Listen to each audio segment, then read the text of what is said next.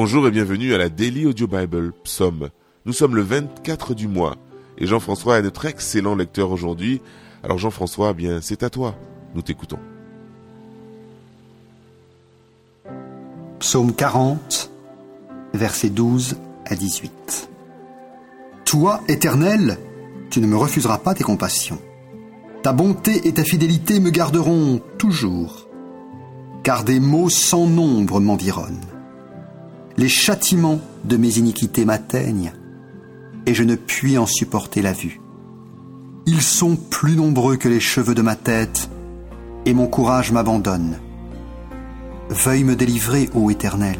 Éternel, viens en hâte à mon secours. Que tous ensemble ils soient honteux et confus, ceux qui en veulent à ma vie, pour l'enlever. Qu'ils reculent et rougissent, ceux qui désirent ma perte. Qu'ils soient dans la stupeur par l'effet de leur honte, ceux qui disent « Ah ah !»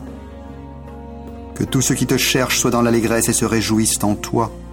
Que ceux qui aiment ton salut disent sans cesse « Exalté soit l'Éternel !